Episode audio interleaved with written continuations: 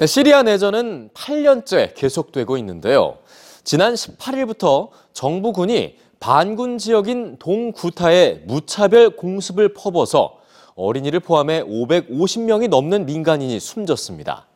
이 시리아의 아이들은 SNS를 통해 전 세계에 도움을 호소하고 있습니다. 뉴스지에서 전해드립니다. Everyone who can hear me, we are hearing that Assad regime has brought most of his forests. 시리아 동구타 지역에 사는 10살 누르는 동생인 알라를 꼭 껴안은 채 절교합니다. 누르와 알라 자매는 지난해 10월부터 세이브 구타, 즉 구타를 살려달라는 해시태그를 적어 영상을 올리고 있습니다. 지난주에는 시리아 정부군의 공습으로 살던 집이 무너지고 동생인 알라가 다쳐서 많은 이들의 가슴을 아프게 했습니다. 15살인 무함마드 나짐도 동구타 지역의 처참한 상황을 카메라에 담고 있습니다. 그가 올린 영상 속에는 하늘에서 비처럼 퍼붓는 폭격과 친구의 죽음이 있습니다.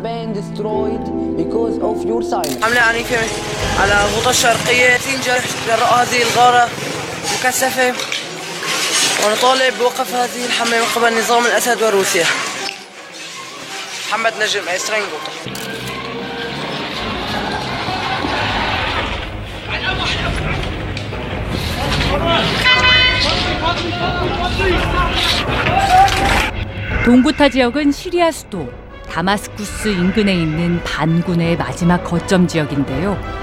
2013년부터 시리아 정부에 포위당했습니다. 이로 인해 40만 명에 이르는 주민들은 식량과 의료품 등 기본적인 생필품 확보조차 어려운 실정인데요. 지난 18일부터는 전투기 등을 동원한 시리아 정부군의 무차별 공습과 폭격이 자행됐습니다. 민간인 사상자가 2,500명을 넘어섰지만 구호 물품조차 전달받지 못하고 있습니다. 국제사회는 시리아 정부와 시리아군을 지원하는 러시아를 맹비난하고 나섰습니다.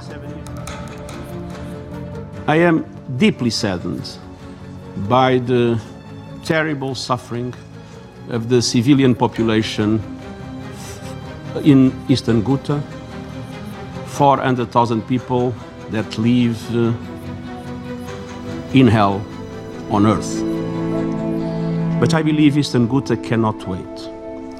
And so my appeal to all those involved is for an immediate suspension of all war activities in Eastern Ghouta. 유니세프는 백지 성명을 내고 어떤 말로도 아이들의 고통과 우리의 분노를 표현할 수 없다고 밝혔습니다.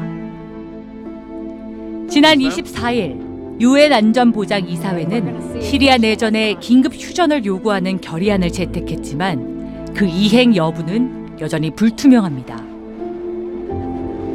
동구타 아이들이 간절히 염원하는 평화는 언제쯤 찾아올 수 있을까요? 지금 이 순간에도 무고한 희생자들이 늘고 있습니다.